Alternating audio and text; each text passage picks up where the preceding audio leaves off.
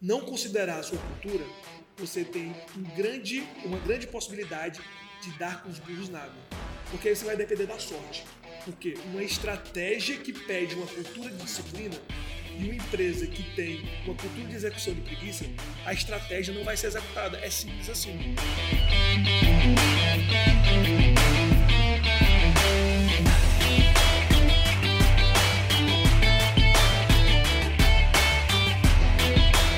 Olá, empreendedor, olá, empreendedora. Então, hoje estamos no nosso terceiro episódio do podcast O Empreendedor Smart. Estou muito feliz aqui com a alegria da presença do meu amigo Paulo Vitor Porto, um cara aí que tem uma história já grande, muito, muita influência no mundo empresarial do nosso país, já auxiliou milhares de empreendedores.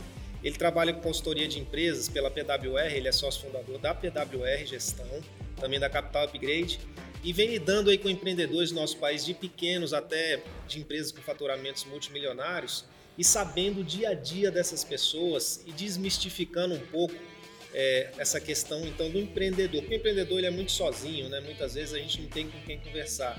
E ele tem essa visão externa então dos negócios, mas também empreendendo. Então a pessoa que não é aquele consultor que chega, fala, faz isso, faz aquilo, sem uma experiência, sem saber também como trazer esse faturamento tem empresas, já que ele tem a participação também, empresas sólidas, faturamentos aí que ele consegue mostrar e assim, então, pela sua experiência, mostrar como fazer, né, Paulo? Olha, é um prazer, na verdade, é um prazer gigantesco estar aqui com você, recebendo esse convite para falar com empreendedores que querem alcançar outro nível, que querem fazer diferente. Afinal, se fosse para fazer igual, provavelmente você não estaria assistindo esse vídeo, esse episódio, essa sequência toda e eu fico realmente muito lisonjeado pelo convite e, repito, feliz com, em poder compartilhar, em poder conviver e em poder colocar o meu tijolinho ali na vida empresarial para que os empresários cada vez mais gerem mais riqueza, para cada vez mais tenham mais liberdade e assim consigam gerar isso uma cadeia produtiva, um ciclo produtivo nesse mundo, nesse celeiro de empreendedorismo celeiro de empreendedores que o Brasil, graças a Deus, vem apostando cada vez mais. Então, pessoal, o que, que eu recomendo para esse podcast? Prestem atenção, anotem o que for possível, porque é isso, o Paulo tem essa experiência de ser empreendedor, de estar dentro da empresa fazendo, buscando o lucro, perseguindo aí o crescimento, também de ser o consultor de diversas empresas, de estar no dia a dia auxiliando ali de fora e também na parte da educação empresarial, né, Paulo? Os cursos aí da Capital Upgrade, tem o Summit, alguns eventos que eles fazem já tem essa experiência de liderar, por exemplo, masterminds com a empresa, de saber exatamente o que trazer para você fazer a diferença em pequenos detalhes que a gente pode estar falando, né? E uma coisa, Paulo, que a gente fala é, no empreendedor smart, né? Aí no curso, no livro e que aqui no podcast também é um dos temas chave, a questão da estratégia, né?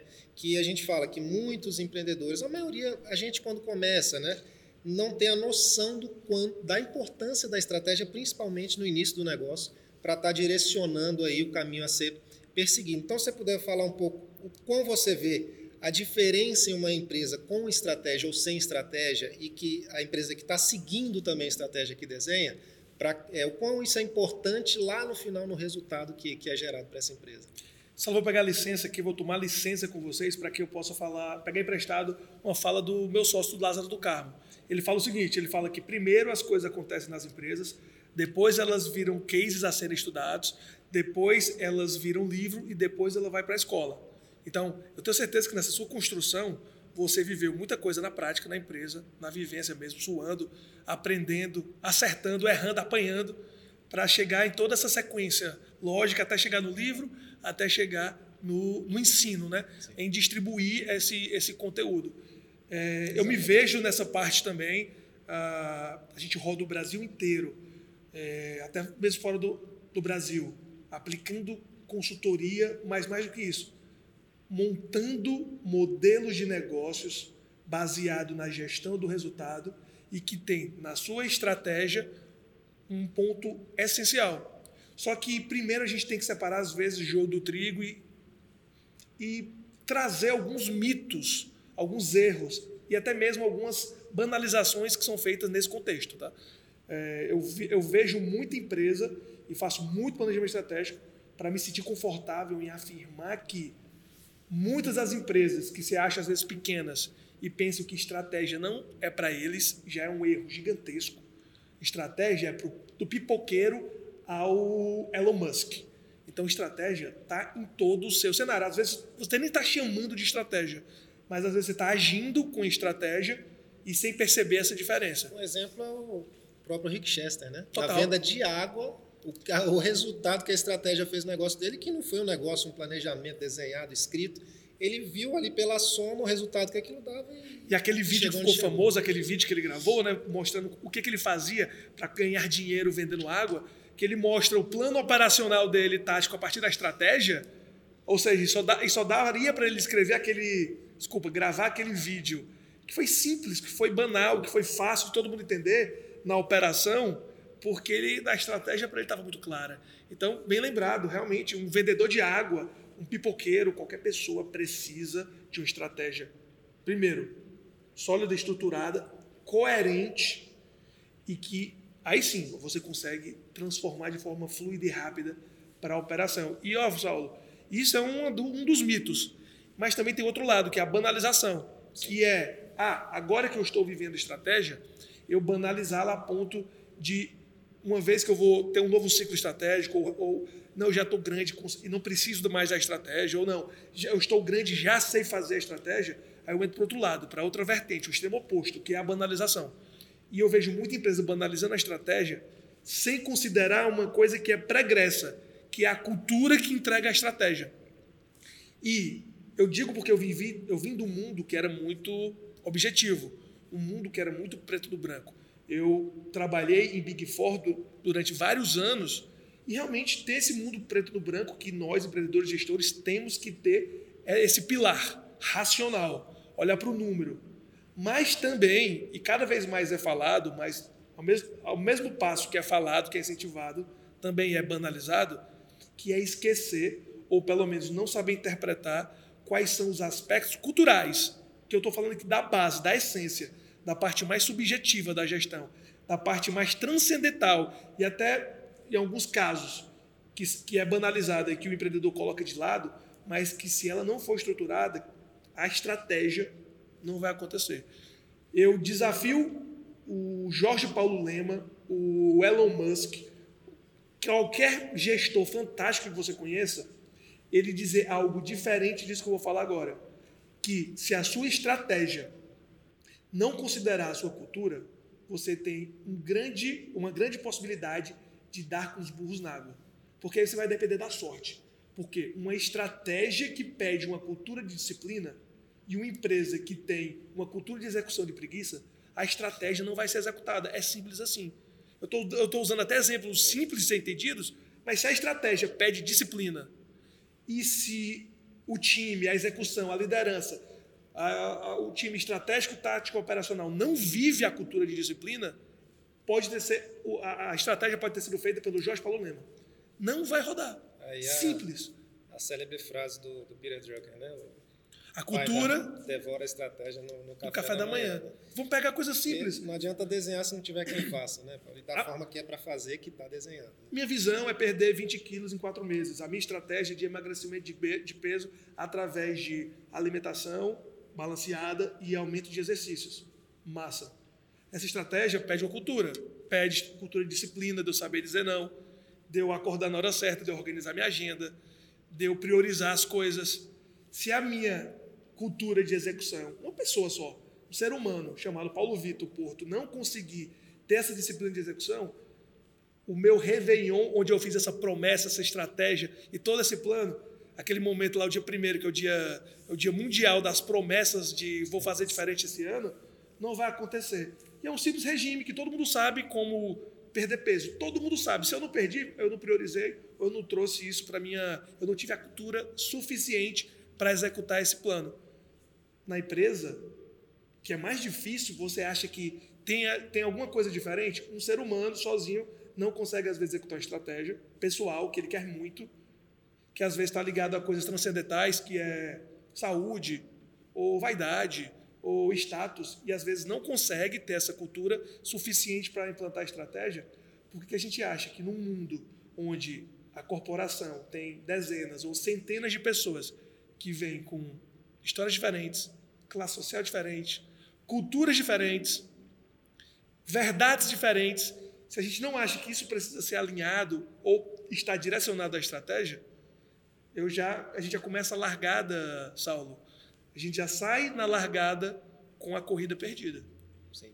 É a minha opinião, né? Sim. Assim, é, é, é o que eu vejo na prática. É Provavelmente deve ter livro que discorda do que eu estou falando, mas o que eu vejo na prática, eu, eu, eu acredito muito nisso. Sabe? Vai desde o recrutamento, seleção, ver Total. quem trazer, até eh, montar o time, né? Total. E quem manter também na empresa para fazer essa, essa cultura estar dando certo. Eu estou gostando, Paulo, porque você está simplificando a questão da Aham. estratégia, porque o que a gente vê, principalmente quem está começando, ou também eu, eu falo muito, as pessoas que estão recomeçando, né? vendo que criou o seu negócio, mas está naquela dor sem saber muito para onde ir, o que vai fazer e não vendo os resultados necessários, muitas vezes por não saber exatamente para onde ir, por não ter desenhado uma estratégia. Então, como que você eh, pode simplificar realmente para essas pessoas, deixar assim ainda, eh, digamos, mais claro, a estratégia é isso aqui, o passo a passo para você ter uma estratégia, digamos, eficaz na sua empresa é, é esse aqui.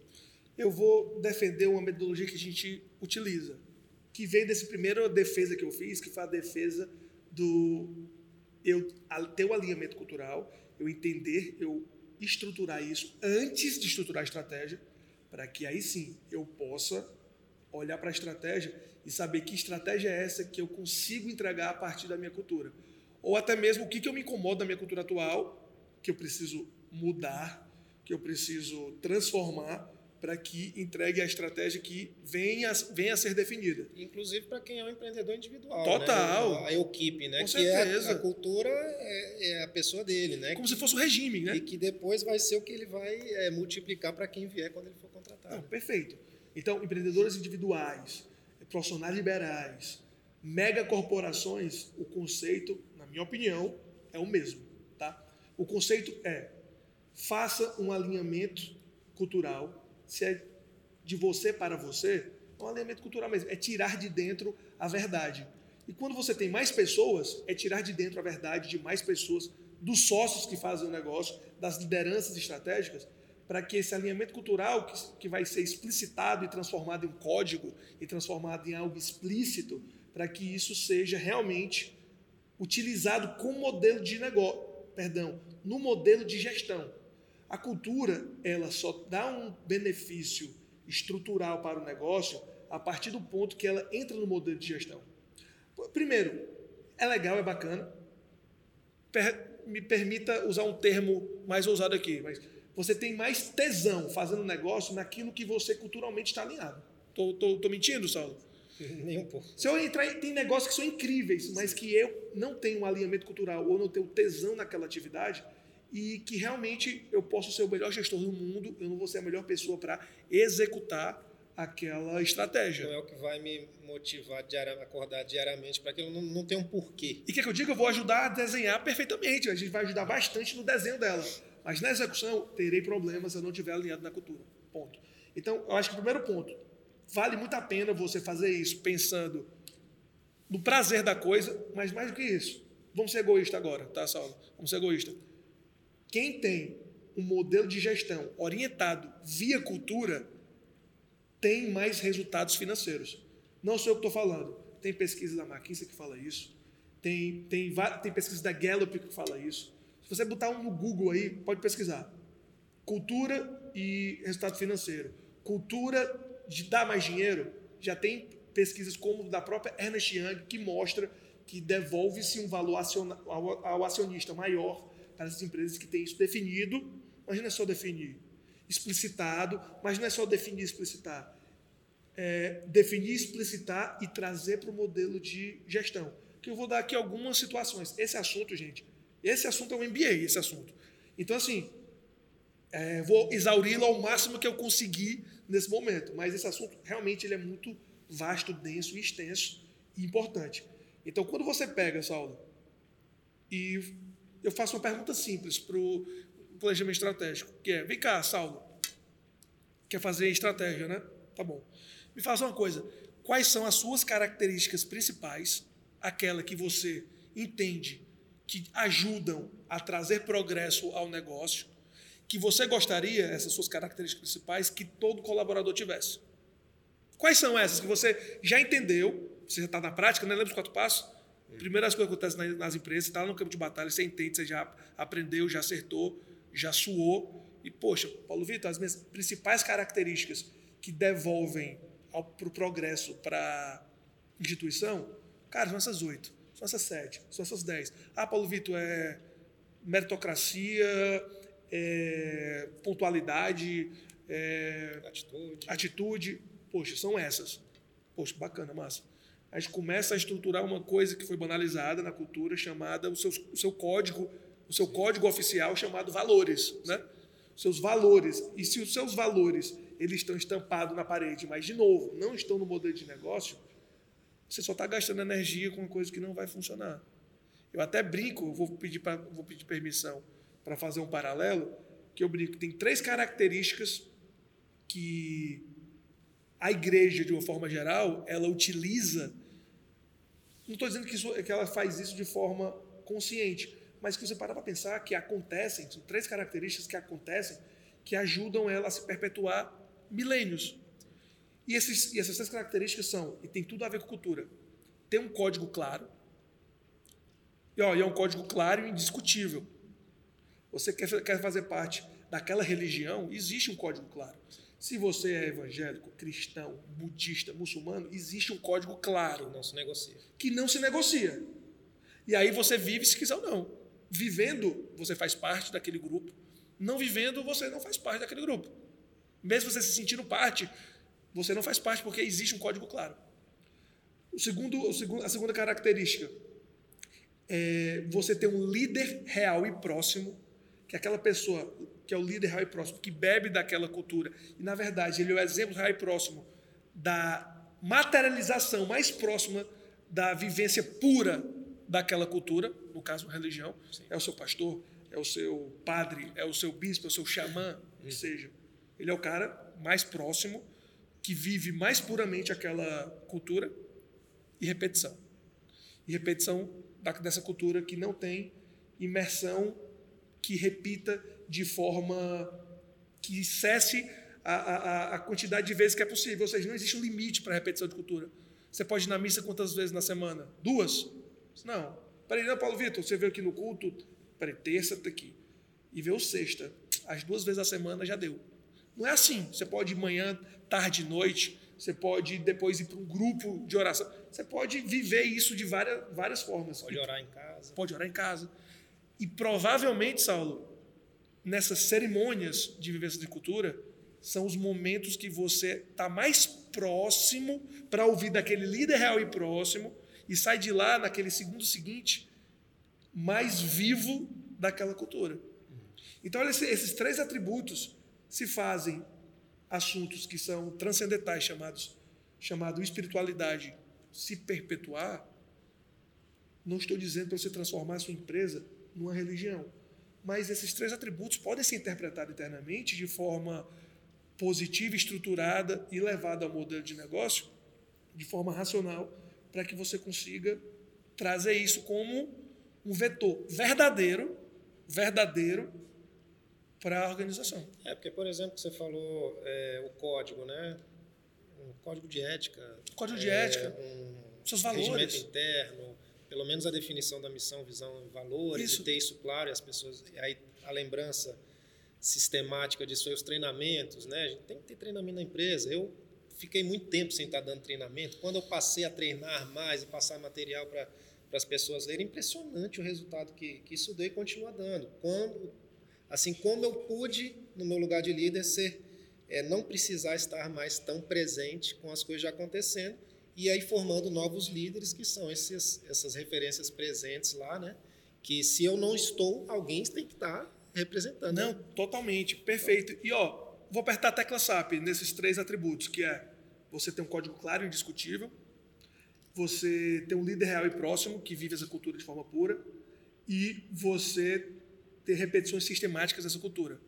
Então, nas religiões, vamos lá, cristianismo, onde Existe um código bem extenso chamado Bíblia, mas existe um resumo chamado Os Dez Mandamentos. Sim. Lógico que não é o resumo da Bíblia, lá tem uma coisa muito vasta. Mas eu não posso dizer que quem não leu a Bíblia não é cristão.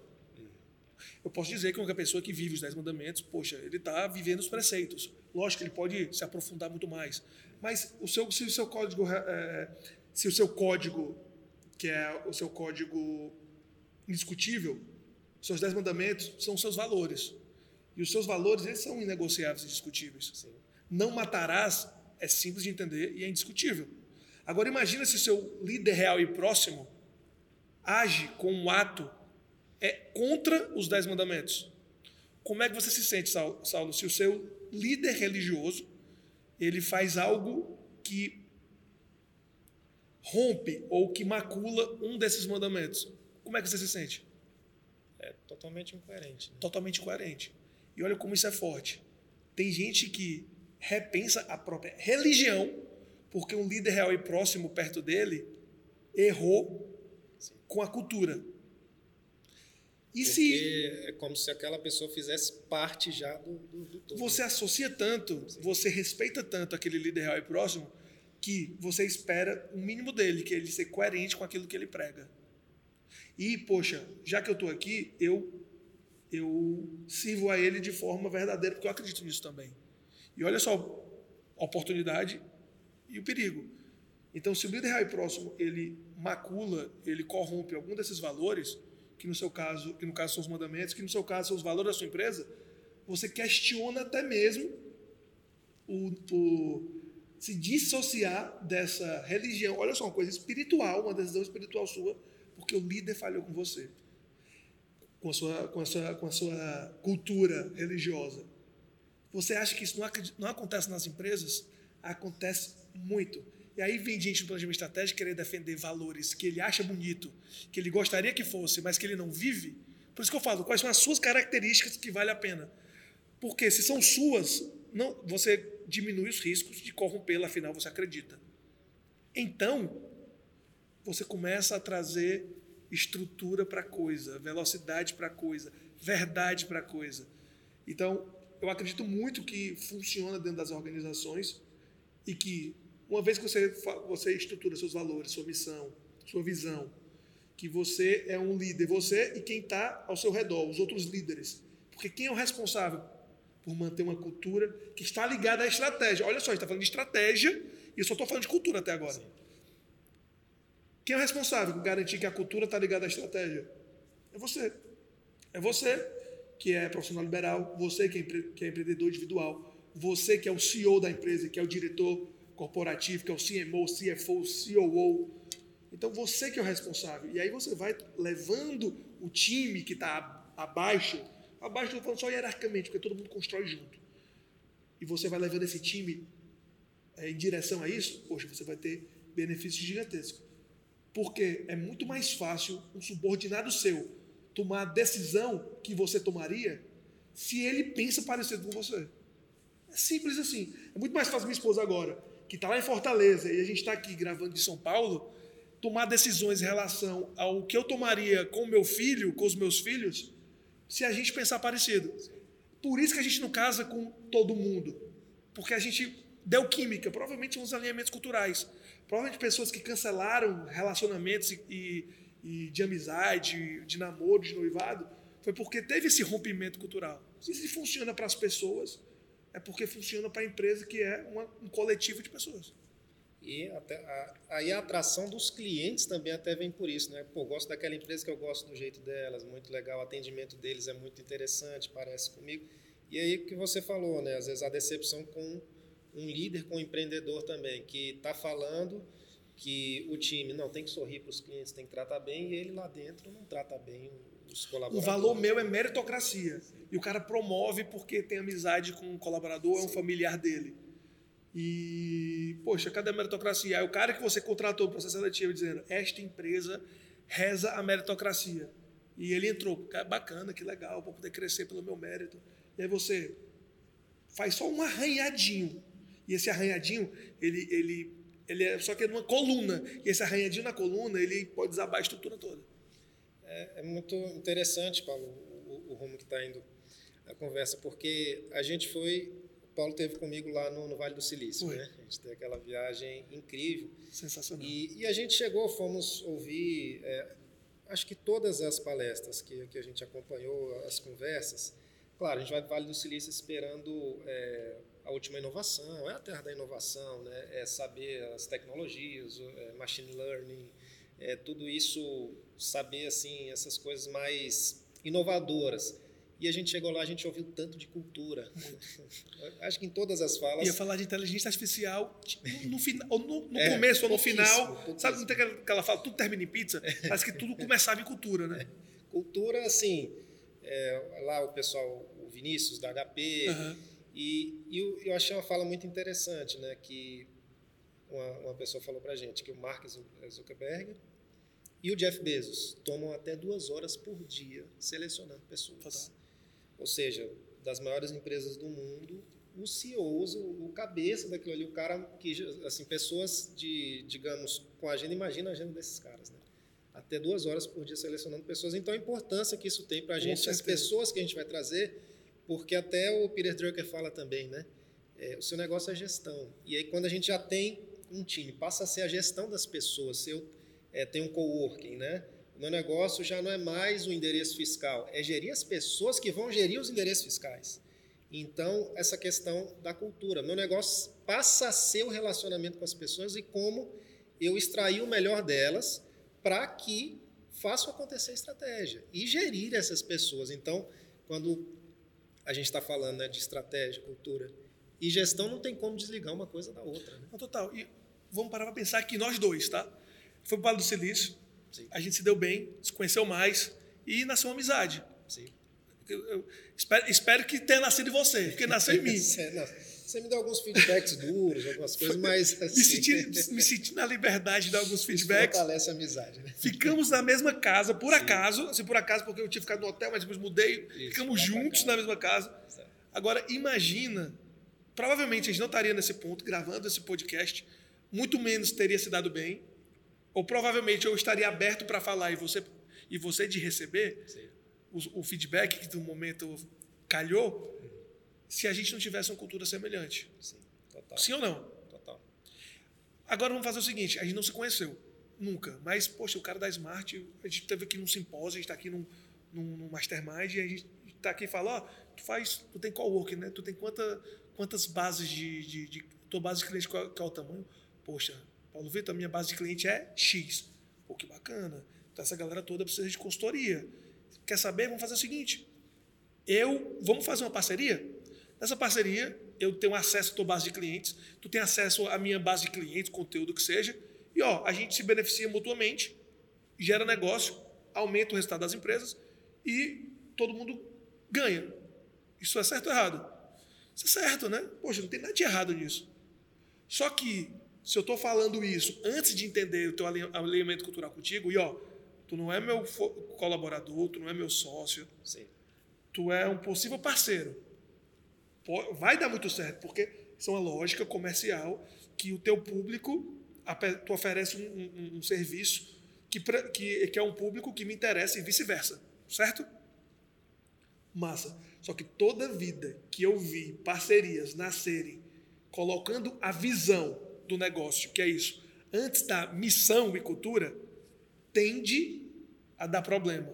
Porque se a gente tem a cultura errada, não é errada, diferente, se você é meritocracia e eu sou estilo de vida, eu sou eu sou um cara que, poxa, não.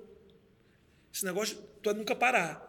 E eu sou, cara, não, gosto de parar sim, e feriado para mim é feriado. Quem sou eu para dizer que o cara que gosta de feriado, e é feriado, porra. E eu, cara, não, eu tive um pai ausente, eu quero estar presente na minha família, eu vejo isso como um, um problema. Eu não sou. Esse, esse ritmo não não não está comigo. Pode ser que no caminho, essa, esses cinco graus de diferença, ele vá, como vetor, se distanciando, e esses são cinco graus. E lá na frente seja um problema gigantesco da gente acabar a parceria ou da gente ter um litígio entre nós de não entender mais, de parar de se falar, porque não entende um do lado do outro. E ó, eu já sentei dezenas de vezes na mesa de sócios, você conversa com um, cara, tá tudo certo, ele não tá mentindo, esse cara. Conversa com outro, também tá tudo certo. E é um caos gigantesco, um, um nem falando mais com o outro, porque Faltou um porque alinhamento. colocou visão antes de missão e cultura. E é, e é isso, você não sabe mais nem como começou o negócio, acha, nem, nenhum está passando a perna no outro, mas o desa- o desalinhamento cultural matou o Isso que negócio. você está falando é em tudo, qualquer relacionamento profissional, né, Paulo? Uma coisa que também, pela PWR, que eu vim enxergar, passei tantos anos fazendo diferente e agora estou vendo impressionante. Eu estou fazendo as minhas seleções, né, recrutamento de seleção, o fit cultural Total. antes é, do- da seleção por currículo, por habilidades, por competência e a, da entrevista. Impressionante como a gente já ganha muito tempo com isso. O fit cultural, eu simplesmente fazer um, um questionário antes né, para ver se a cultura daquela pessoa é alinhada com a empresa. E ali é um, um questionário para ela estar muito à vontade. Né? Tem uma pergunta é, básica que, que eu tenho colocado. É, a gente pergunta o que justificaria você mentir para um cliente?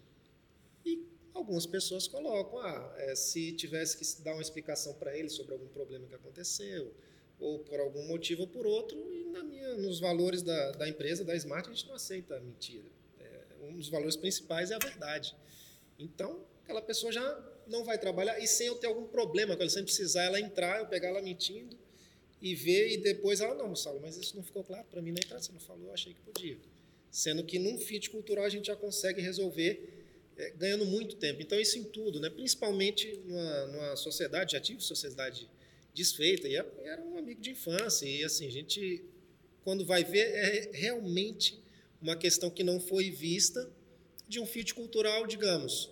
Amizade a gente tinha, mas nos negócios a gente pensava diferente. Não Total. tem como eu falar que eu que estava certo ou ele que estava errado, ou vice-versa. Mas é a questão do fit cultural que faz total sentido para o alcance de uma estratégia ou para a definição de uma estratégia a ser alcançada, vai é, definir, inclusive, se vai ser alcançada ou não. Então, na sua estratégia, o colaborador tem esse valor, que é verdade absoluta. Você só vai conseguir conquistar ou alcançar a sua estratégia se esse pilar for sólido dentro, dentro da diretoria e também de todos que vão executar a estratégia com você. É isso? Isso. Deve ter gente agora pensando: ah, isso para mim é besteira. E realmente não quer dizer que todo mundo pense parecido, mas tu entendeu que isso é um benefício para o teu negócio, tu entendeu que a tua estratégia passa por isso, passa por essa transparência, que é melhor levar o, poxa, levar o puxão de orelha do, de expor a verdade, mas o cara tá muitas vezes tá muito mais apto a fazer aceitar o contorno do que, poxa, esse cara estava me enrolando, o prejuízo que isso deve dar. Então concordo com você, tá na minha cultura também. Então assim, de novo, não tem não tem certo ou errado, mas tem o que se alinha ao que você acredita e que está ligado à estratégia.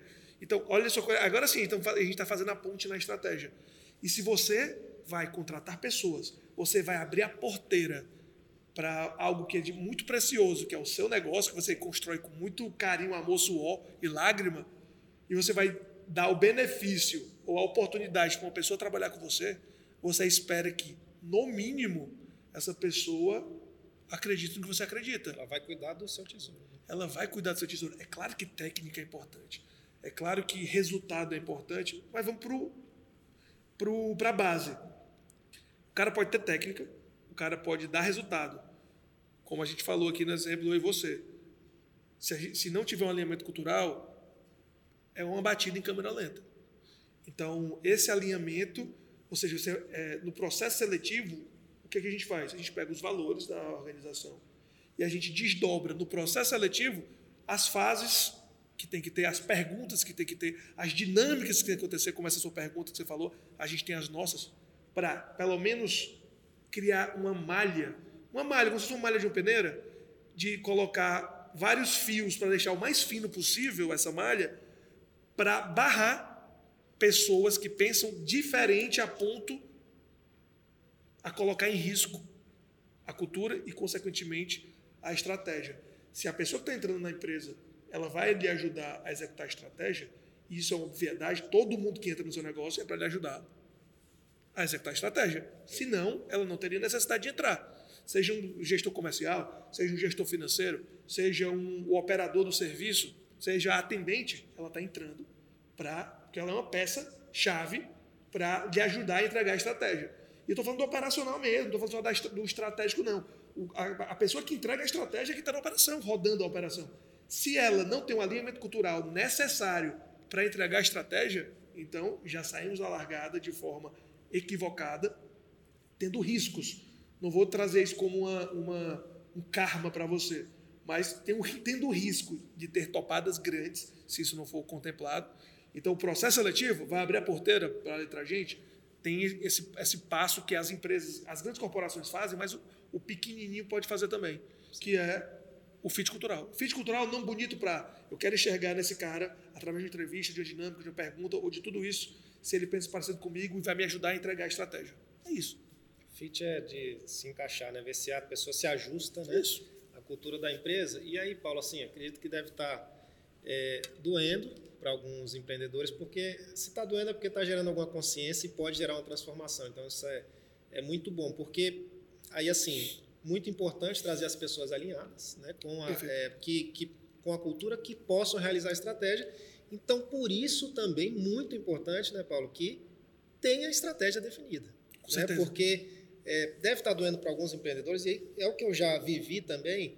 Eu trazendo as pessoas, eu coloco as pessoas, vamos trabalhar, pessoal. Então, mas as pessoas só sabem, às vezes, ali, aquele dia a dia, e não sabe para onde que tem que levar. Não está claro, não está muito bem definido é, a estratégia da empresa, o objetivo, a visão, aonde que a empresa quer chegar, ou, digamos, alguns, pelo menos aí uns cinco objetivos é, micro, macros para para um ano ou para daqui a cinco anos, para daqui a alguns meses. Então, a gente está é, finalizando aí, Paulo, esse podcast. Eu quero agradecer demais sua presença, porque assim não é todo dia que é, os empreendedores podem ter acesso né, a consultorias que são geralmente grandes empresas que fazem, tem também para pequenas empresas, mas a gente sabe que é, quando a gente está começando, tem aquela questão, é ovo ou a galinha, né? Eu vou investir na consultoria, eu vou pegar esse dinheiro, vou estudar aqui é, pelos vídeos, vou acompanhar o material do Saulo e vou fazendo para aonde que eu vou investir, né? Então é de grande valor a gente ter é, uma pessoa com o seu gabarito, com o seu acompanhamento de grandes empresas que você já teve, com resultados a mostrar. E eu sei que você sempre gosta de, de trazer não somente, ah, vamos dar uma palestra, pessoal, não, trazer assim, pessoal, o que que você vai poder implementar Exato. assim que acabar esse podcast, né? Então, o que, que você pode é, falar aí para finalizar? Pessoal, para você ter uma estratégia vencedora na sua empresa, é, pelo menos o básico, responda a essas perguntas e aí você vai ter um, um, um, caminho legal de acordo com a sua cultura, como você já falou. E aí você já vai ter uma definição legal para quando então você trouxer pessoas. O mais importante para você vai ser isso. O que, que você tem a, a dizer para a gente poder finalizar com, com chave de ouro esse Olha, episódio? A estratégia é justamente para ligar o ponto A ao ponto B. Que é o ponto A? O ponto A é onde eu estou, o ponto B é onde eu quero chegar. Então a estratégia é de forma. Como que eu vou chegar nisso? Então o plano tático que vem da estratégia, o plano operacional que vem do plano tático, parte dessa estratégia de como vou chegar. Então, de forma simples, o ponto B é a partir da sua visão. Quando a gente fala missão, visão, valores, missão e visão é essa parte cultural. Para você entender se o time está alinhado a isso e como que a sua estratégia pode estar alinhada ou desalinhada a isso. Então, essas duas partes. Agora, a visão é o ponto B. A visão é o ponto B de, peraí, então eu quero chegar, e a gente está vivendo, e sempre vive momentos de incertezas, até porque quando o mundo, o mundo não traz algum fato caótico, ele mesmo se acelera mais. Então, fazer projeções, ainda mais que está em primeiros, é, nos seus primeiros passos, ou primeiros anos do mundo empresarial, fazer projeções acima de três anos é muito difícil. Até as grandes empresas têm muita coisa estruturada, fazer coisa acima de 5 anos já está ficando mais difícil. Antigamente tinha um plano de estratégia de 20 anos.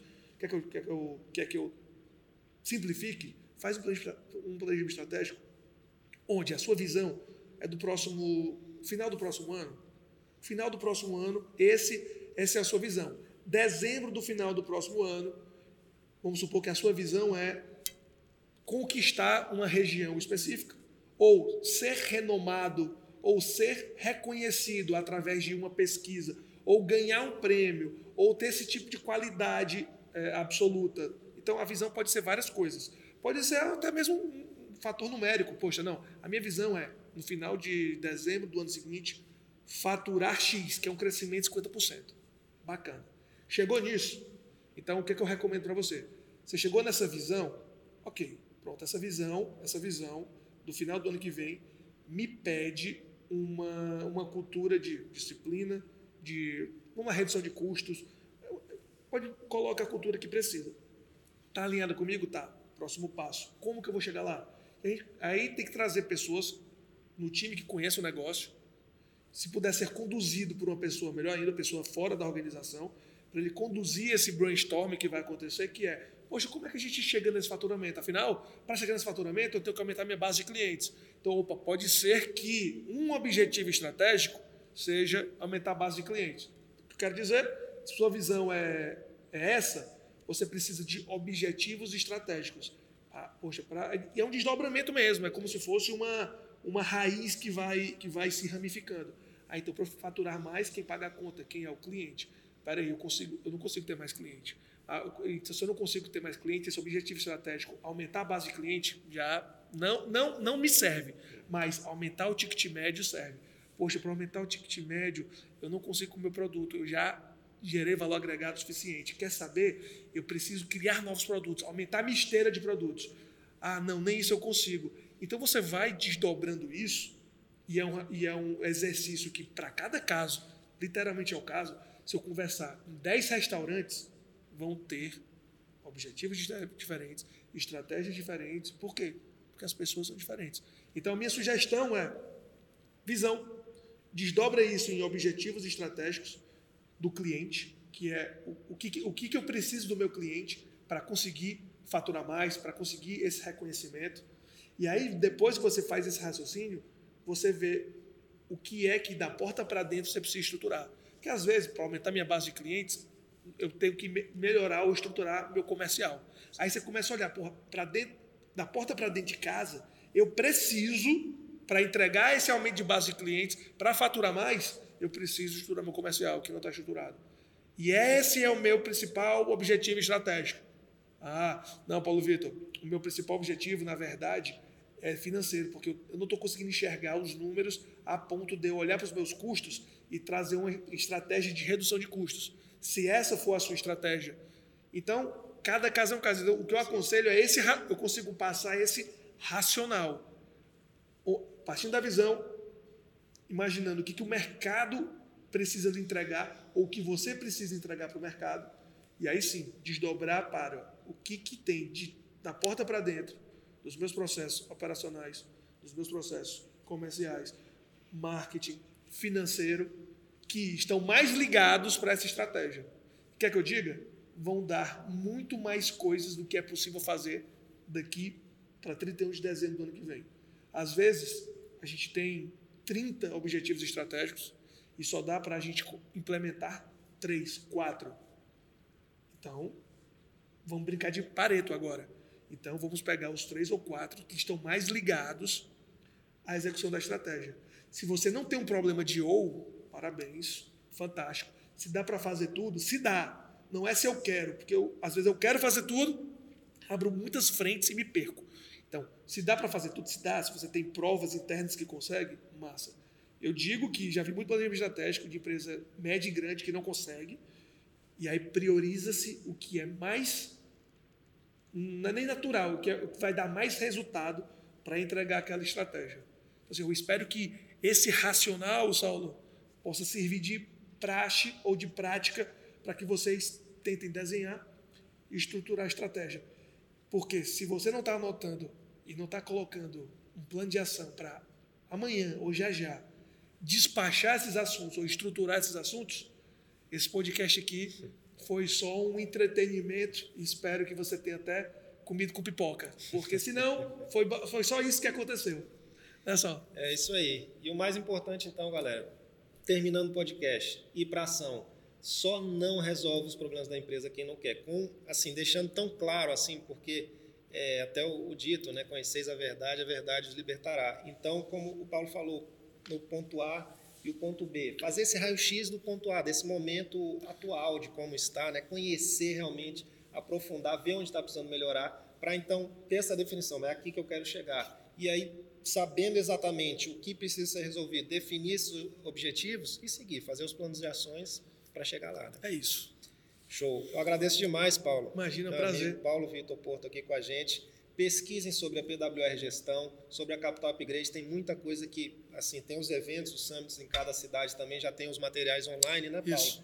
Que estão já, assim, treinamentos muito aprofundados de financeiro, de liderança, de comercial, que vão trazer muito crescimento também para o seu negócio, para você chegar onde você está querendo chegar e ser um empreendedor cada vez mais smart. Valeu, meu amigo. Eu que agradeço, Saulão. Um abração, bicho. Tamo junto. Parabéns pelo projeto. Valeu. Então é isso aí, galera. Esse foi o nosso episódio do podcast Empreendedor Smart com Paulo Vitor Porto. Espero que você tenha aproveitado muito, muito conteúdo sobre estratégia e sobre cultura. A ligação disso, como você colocar em prática já a partir de hoje. Então é isso aí. Acompanhe os próximos episódios que tem muita coisa boa vindo por aí. Um abração.